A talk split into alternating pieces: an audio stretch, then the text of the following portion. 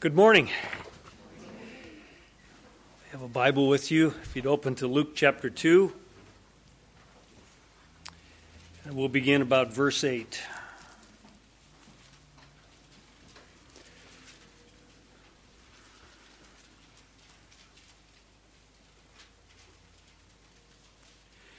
Now there were in the same country shepherds living out in the fields, keeping watch over their flock by night. And behold, an angel of the Lord stood before them, and the glory of the Lord shone round about them, and they were greatly afraid. And the angel said to them, Do not be afraid, for behold, I bring you good tidings of great joy, which will be to all people. For there is born to you this day in the city of David a Savior who is Christ the Lord. And this will be the sign to you. You will find a babe wrapped in swaddling cloths, lying in a manger. And suddenly there was with the angel a multitude of the heavenly host, praising God and saying, Glory to God in the highest, and on earth peace, goodwill toward men. Would you pray with me?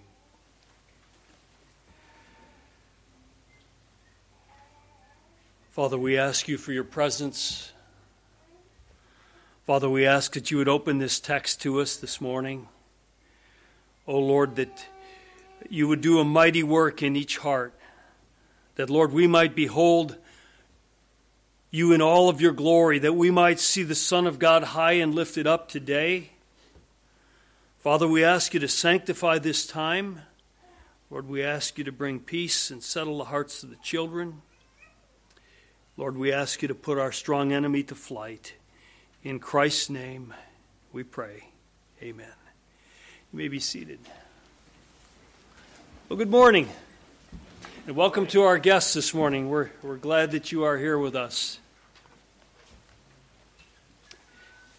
Well, last week we saw Mr. Law describe for us as the prophets, the many prophecies that were fulfilled as Christ came. And this morning we're going to look at this passage in Luke and the shepherds and the angel coming to the shepherds. If you look at verse 8, there were in the same country shepherds living out in the fields, keeping watch over their flock by night. We think of farming today as many we have farmers in our midst. Farmer, farming is a is an honest profession, it's a great profession. But shepherds were not looked upon very favorably at this time in Israel. They were the lowly, they were the bottom of the food chain, so to speak. They were uneducated, they were unskilled, they were viewed as unsavory characters. In fact, the Pharisees didn't let them into the temple.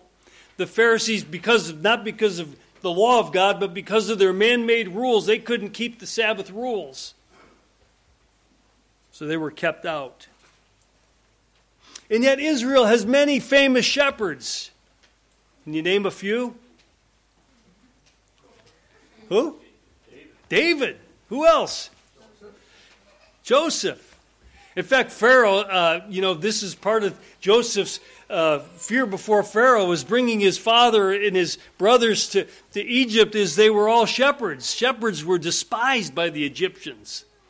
And not only were they despised by the Egyptians, they were despised by the Pharisees. Moses was a shepherd, by the way. It's likely that they were devout men. We don't know that, but we see all of all of the characters that the angel the angels are visiting at this time to announce the birth of Christ. We think of Anna, we think of Simeon, we think of Zacharias, Joseph and Mary. Well, the announcement of this birth, there's no they didn't hire a PR firm like the, the you would announce the birth of a king or the announcement of a prince. Think of it, you know, where we, we still have kings and queens in, in the UK, the announcement of a, of a prince that's going to be born who will one day be king. There was no gold foiled announcement that went out in the mail.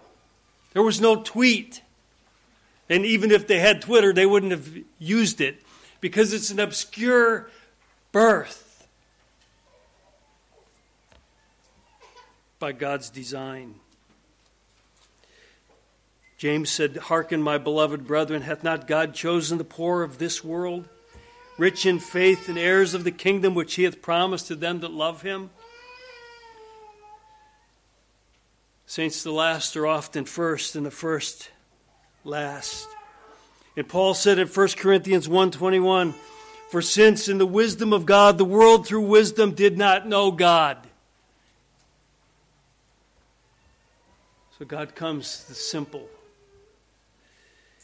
Please God through the foolishness of the message preached to save those who believe. For the Jews request a sign and Greeks seek after wisdom. But we preach Christ crucified to the Jews a stumbling block and to the Greeks foolishness. The angel, plural, or excuse me, the angel, singular, comes to the shepherds, plural, tending one flock. They're all together. Look at verse 9. And, and behold, the, an angel of the Lord stood before them, and the glory of the Lord shone round about them, and they were greatly afraid. This is one of the thing, things that we see in Scripture is that when angels come, usually the first reaction in man is fear. The angel often says, Do not fear. Don't fear. And this is the case here. Don't fear. Because they're full of dread and terror. The shepherds encounter an angel, or rather, an angel encounters them. And here's the proclamation See, angels are messengers from God. There's a lot of bad theology around angels. Chris and I were, Mr. Law and I were discussing one this morning that, well, it wasn't bad theology, it's just a different idea. But angels were created by God, they're spiritual beings. They can be visible and they can be invisible. Sometimes they take on the appearance of a man. They, are they're, they're gender neutral. They're neither male nor female, but when seen by by men, it's often it's a male. They don't reproduce. They have an intellect. They speak in multiple languages. They're, they have emotions. They rejoice over sinners that repent. They have a will. They were created morally pure and remain so into perpetuity. Distinct from the fallen angels, they're not bound by physical space like you and I. They're ageless and they're immortal. They're powerful. They cause blindness. They rescue people. They destroyed cities. And they glorify and they worship God. Now, sometimes we think we have a guardian angel. Oh, that was my guardian angel. Well, that scripture doesn't define it that way, okay? We don't likely have a guardian angel. It's more like if you're playing basketball, and rather than playing man to man defense, it's a zone defense, okay? And we know that God gives his angels charge over us to keep us. We pray that all the time in Psalm 91. That God would send his angels to guard us and keep us. And they do and they're real. And there's myriads of them, which means 10,000. Myriads of times myriads. 10,000 times 10,000. How many? Many. Well, we see in Scripture there's 26 historical accounts where angels encounter humans. There's 10 in the Old Testament and there's 16 in the New Testament. Well, the glory of God falls, and it just not only is the angel appear, but the glory of God is manifest around these shepherds. It's a distinct, glorious encounter with the, glorious, with the glory of God. The glory of God that had not been seen. Really, it was seen in the tabernacle. It was seen with Moses, kind of glory. It was seen in the temple. And then it departed from the temple as Israel continued to sin. God withdrew his, his glory and his presence. And now it's made manifest. We'll see it again in the, the Mount of Transfiguration. The glory of God falls upon Christ. But this is a significant encounter. Imagine, children, you're out, you're, you're a shepherd, you're out in the field, it's just another night.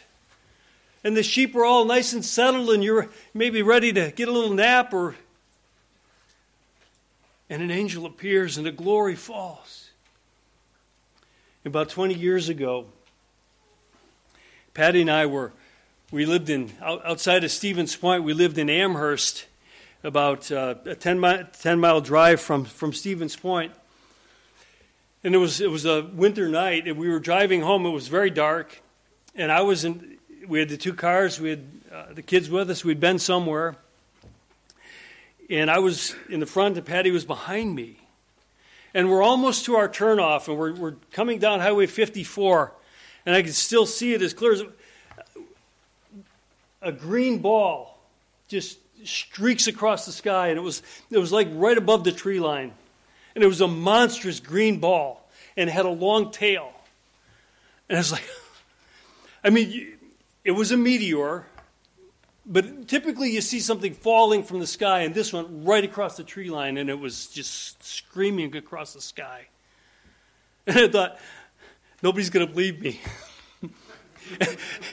and we pulled in the driveway like five minutes later, and I said, Patty, did you see that? Goes, Did you see that? Talk about the interruption of a quiet, dark night. I can imagine these shepherds going,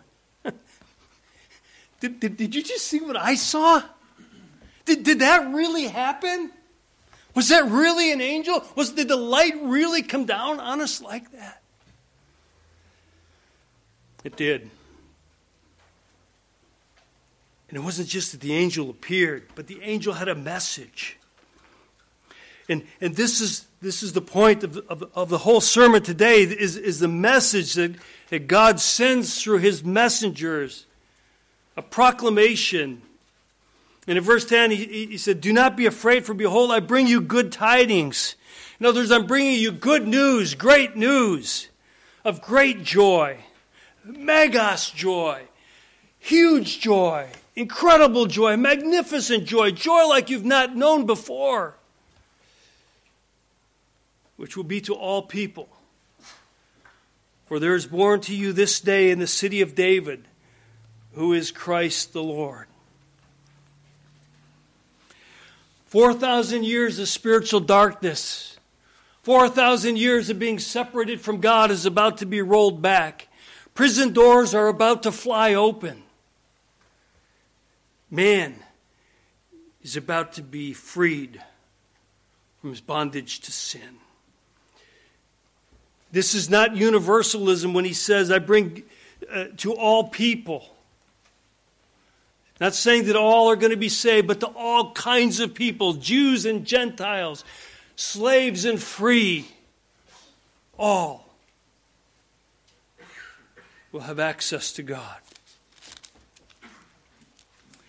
There's so many prophecies in Isaiah regarding the fact that the that the, the gospel, that the light, the glorious light would come not just to Israel, but to the Gentiles.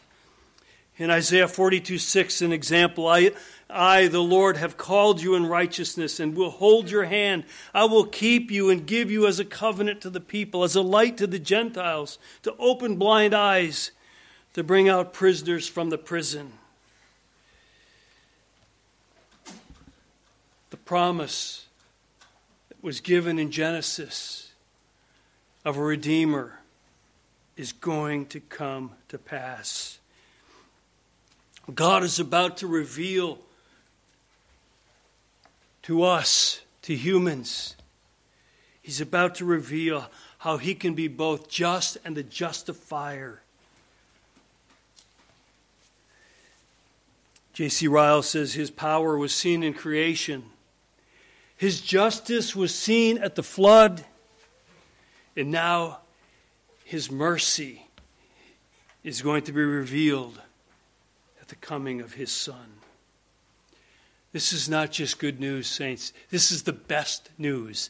Think about the best news you've ever received. Think about when the doctor calls and says it was it's benign, you don't have to worry. Or think about when one of your children calls and says, She said yes. Or it's a girl. Or it's a boy. Or we got the order. Or we won the game. This is way better news than any of that.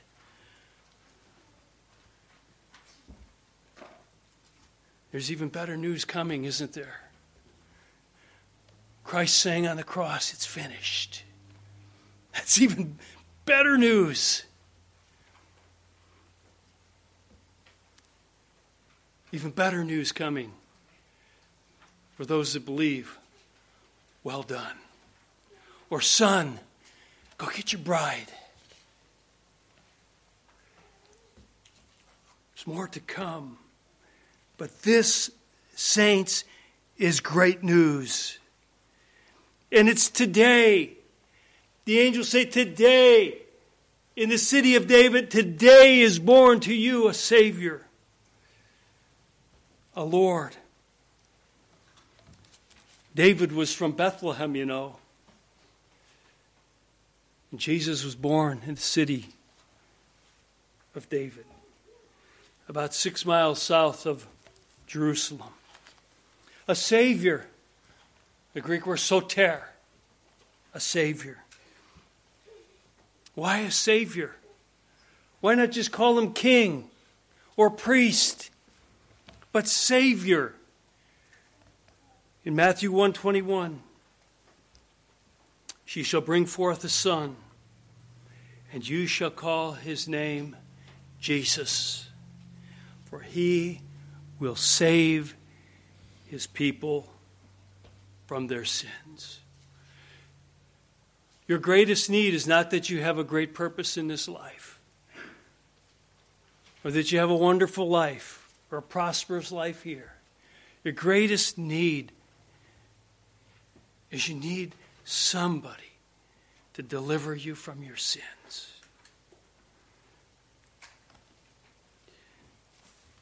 Our greatest enemy is sin, because with sin came death. Before sin, there was no death. A dear friend of mine died two weeks ago, passed away two weeks ago. We went to his funeral, and I was, was talking to Kathy Hartleb about it, and she was telling of a, a friend of theirs that had passed away, and the, the pastor, as he's giving the, the message at the funeral, and he was, I think his name was Rich at, at Rich's funeral. He said, "There's the pastor said there's many in this room who are dead. Rich isn't one of them." That's the natural state of man. He's dead. He died. You died. When Adam sinned, you died. We need a Redeemer. God promised a Redeemer. And now, today, today, see, God is revealing to them the solution to man's greatest need. The aged apostle John writes in 1 John 4:14, we have seen and testify. They testified with their own lives. Of course, they couldn't kill John, they killed everybody else. They martyred everybody else. But he said, We have seen and testified that the Father has sent the Son as the Savior of the world. He's given the name Savior because that was his mission. He came to seek and save that which was lost. He's the one. He's the Messiah. He's the Christ. He's the Christos. In him dwells all the fullness of the Godhead in bodily form. There will never be another.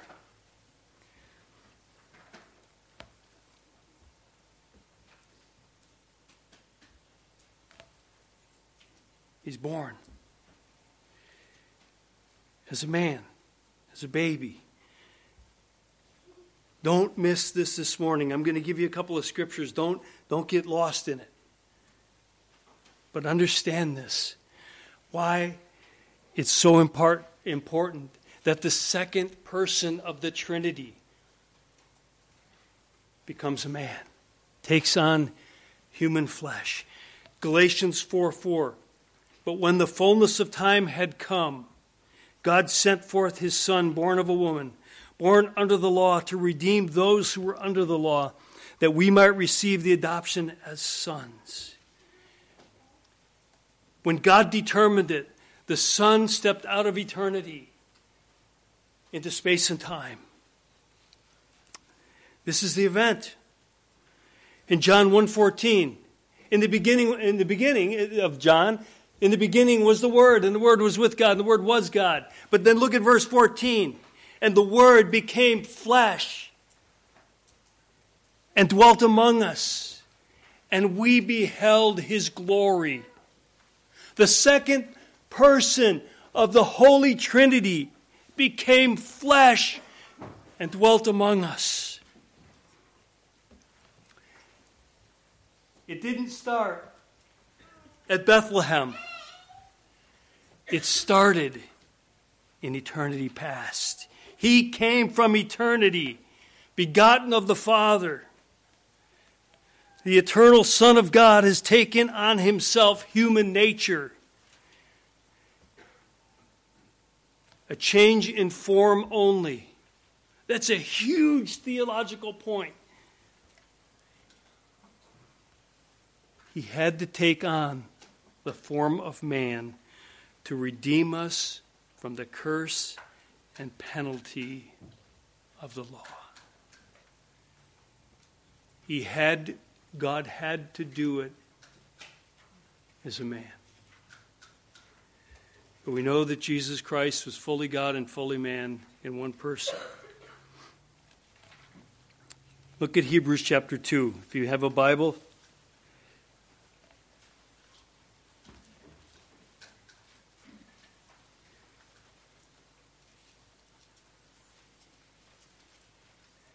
the doctrine of the incarnation, incarnate man, the incarnate Son of God.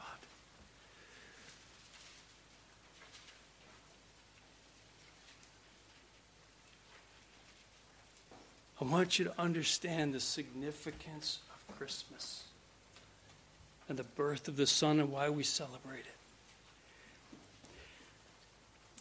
The writer of Hebrews in, in Hebrews chapter 2 and verse 14 says, Inasmuch as the children have partaken of flesh and blood, he himself likewise shared in the same, and through death he might destroy him who had the power of death, that is, the devil, and release those who through fear of death were all their lifetime subject to bondage.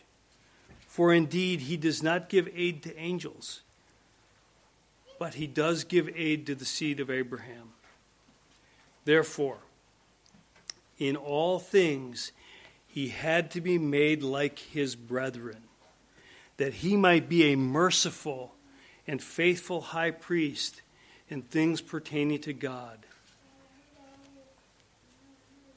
to make propitiation for the sins of the people, to satisfy the justice of God, to satisfy the wrath of God. He had to bear, as, a, as an atonement, he had to do it as a man. This is how he can be just and the justifier. Give you two more verses. Romans 8 3. For what the law could not do, in that it was weak through the flesh, God, by sending his Son in the likeness of sinful flesh on account of sin, he condemned sin in the flesh. That the righteousness, righteous requirement of the law might be fulfilled in us who do not walk according to the flesh, but according to the Spirit. He became sin for you and me.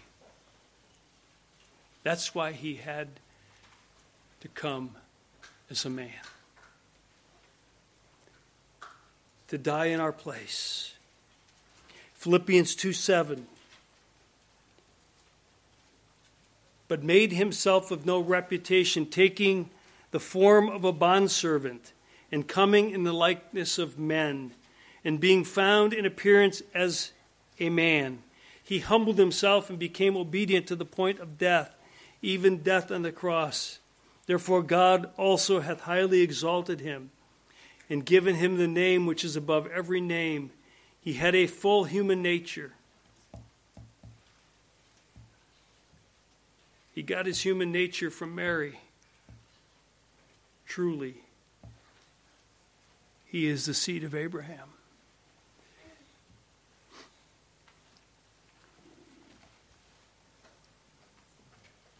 I had to just fall on my face yesterday in my study as I, as I understood why the angels, maybe millions of them, hundreds of thousands, we'll see in the next verse, worshiping God. wasn't the baby, it was the second person of the Trinity taking on a human nature. Can you imagine anything more glorious?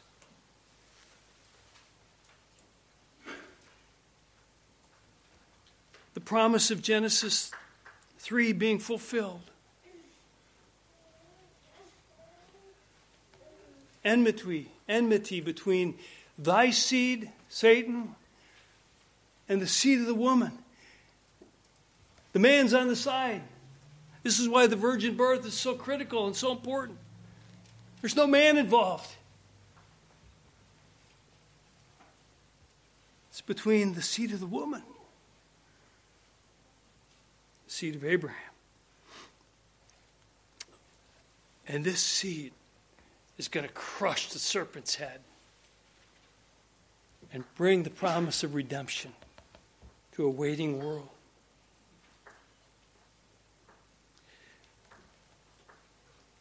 See, the angels knew him as the second person of the Godhead, now as God incarnate, now as God in the flesh. Paul tells Timothy in 1 Timothy 3:16 he says, And without controversy, great is the mystery of godliness. God was manifested in the flesh. And these things are too big for us. You know, some of you can't believe. You know why? You don't believe the miracles. Because you can't get your brain around it. You know what Martyn Lloyd-Jones said? He's one of the most brilliant theologians we've ever had. Before he became a theologian, by the way, he was a physician to the royal family. He's a, he's a bit educated. He said, You can't believe because you can't get your puny little mind around it.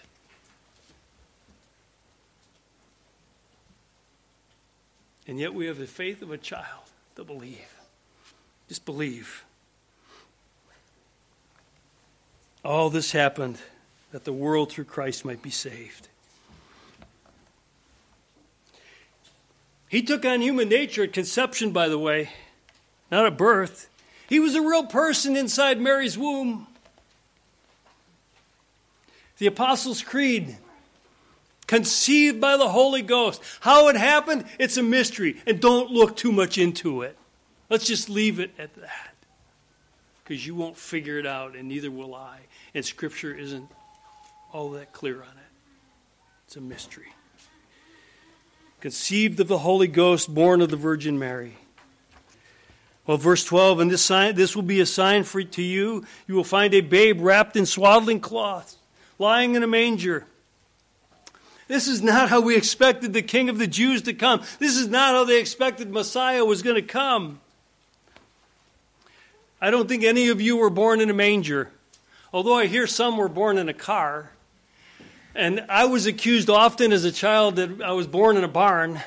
You know, your mom ever tell you that? Where you leave the door open or you're born in a barn. I've been accused of that many times in my life.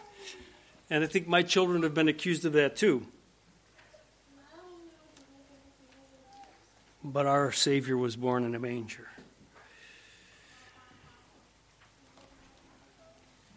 And, the angel's telling him, This is how you're going to find him.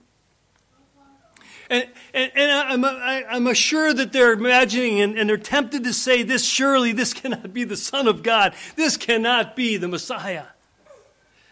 Again, foolishness.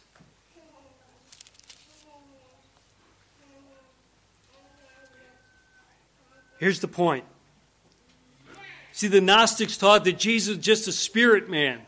And some falsely believe that, that the Spirit entered into Christ at, at baptism and then he left him on the cross. He was just a phantom, just a shell. Uh uh-uh. uh. He's a real man. In fact, John makes that a test. In John, again, the age of John, writing in the epistles to, to bring correction of doctrine because the wolves had come in. And in John 1, uh, 1 John 4 2, he says, By this you know the Spirit of God. Every spirit that confesses that Jesus Christ has come in the flesh is of God. He had a real body. In fact, he tells the, the, the angel tells the shepherds, Go see. This is where you'll find him. Go look for yourself. And in 2 John 7, for many deceivers have gone out into the world who do not confess Jesus Christ is coming in the flesh. He had to come in the flesh to bear the penalty of our sin as a man. It's significant. This is why doctrine and precise doctrine is so important, as Mr. Law tells us over and over again. Well, here's the proof. Go see. In verse 13, and suddenly there was with an angel a multitude of the heavenly host, praising God and saying, Glory to God in the highest, and on earth peace, goodwill toward men. The writer of Hebrews declares this in verse 6 of chapter 1. And again, when he bringeth in the first begotten into the world, notice that begotten, not created. Christ was begotten into the world, he saith, And let all the angels of God worship him. They are worshiping him. These shepherds are acting upon the good tidings, this good news, great news, great joy. And they're watching as the second person of the Holy Trinity takes on flesh. And these shepherds, which you'll see next week, I believe, they leave their sheep, just like the fishermen leave their boats, to see Christ. Well, how do we apply this morning these glorious truths? Can I say to you this, first of all, that doctrine matters. You know, there was a time when we didn't this is my family personally. We didn't do much with Christmas because we thought it was it become a pagan holiday. It was so focused on materialism. And then as, as our doctrine began to change, began to change, we began to study theology and began to see the, these great doctrines. All of a sudden, I, I began to see in the Christmas carols deep theology. Half the world, as they sing these carols, they have no idea what they're even singing of the deep theology that is in many of our Christmas carols and hymns.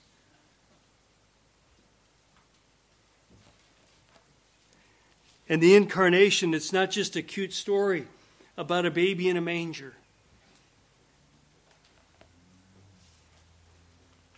It's significant. The virgin birth matters. It's how Christ doesn't have an inherited sin nature like you and I. Why Christ has to take on flesh. Why he has to be crucified as a man. It's significant. We live in a day, we live in an age when so many today are tempted. It's just it's just the resurrection, or we we don't need the scriptures. We just need Jesus. Boy, is that a slippery slope? It sounds spiritual, doesn't it? I got into a, a, a, a debate with somebody a couple of weeks ago, somebody close. And error, much error. And his response is, well, they're, they're good people. I understand that.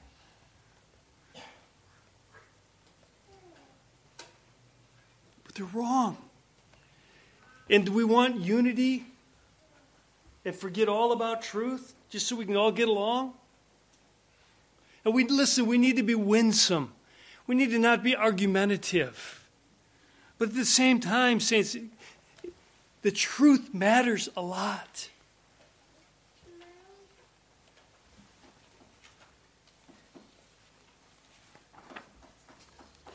We had our family, we went through the Creation Museum a couple we were on our way to NCFIC and we, we had stopped and went through the Creation Museum and there was a whole bus load. And they were mostly elderly saints that were going through the museum and you know, Patty and I were behind the lady and she goes, I don't know what the big deal about all this creation stuff is anyhow. You know, it doesn't really matter. It's all going to just work out in the end. Saints, that's a picture where the church is at today, and that's a problem. That's why the church is where the church is at today.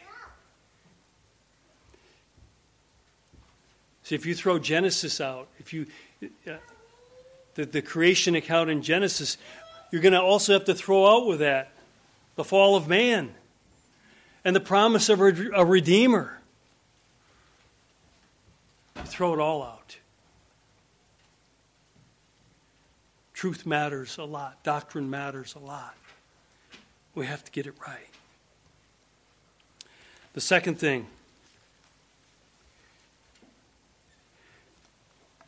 it was good news to all the world. But that good news does you no good unless you personally apply. You have to personally apply it. It does you no good, children, it does you no good to say, hey, I believe in God. It's all going to work out. I'm a good person.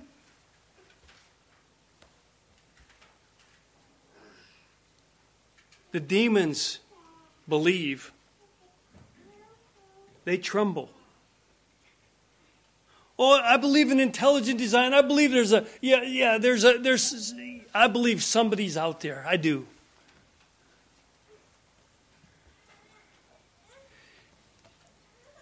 Do you believe in a personal Savior who died in your place?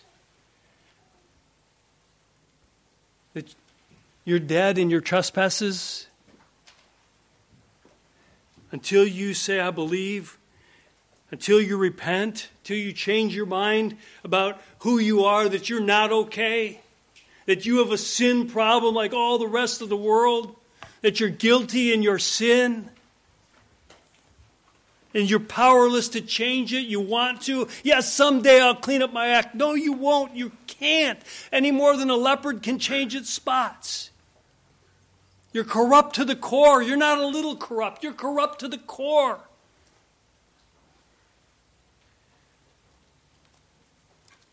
And your problem isn't you know, because your father or this or that or because you put guilt on somebody else. It's because of who you are and what you are. And salvation, how this can be good news to you, is to agree with God about who you are and what you are.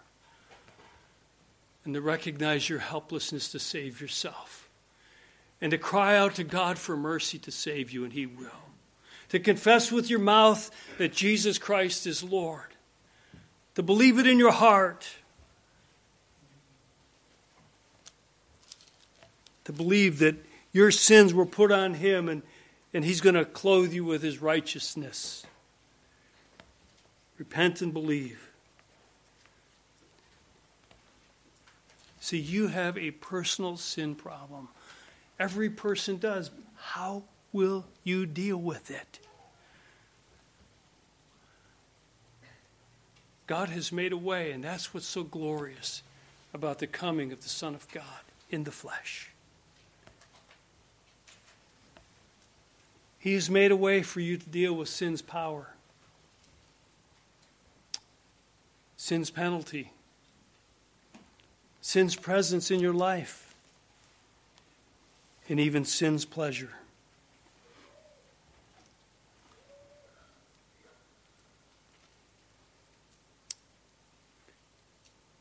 Lastly, do it today. Just as the proclamation came, today is born in the city of David a Savior who is Christ the Lord. Believe. Turn to me to 1 John 4:15 and I'll wrap up here.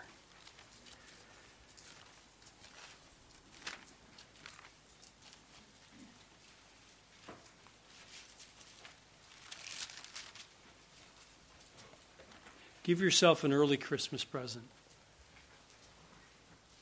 This is the greatest gift anybody could give. God gave it to you and to me. He gave us His Son. But you have to receive it.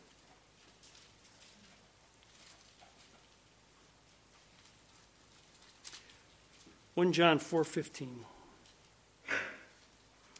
Whoever confesses that Jesus is the Son of God God abides in him, and he in God. And we, and we have known and believed the love that God has for us.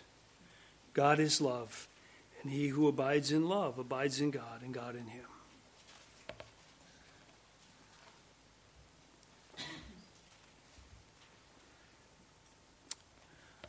Father, we thank you for sending us your Son.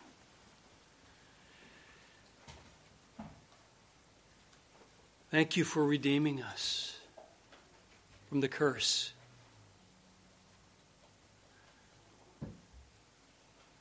Thank you for bearing our sin.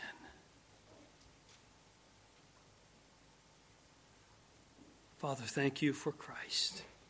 Amen.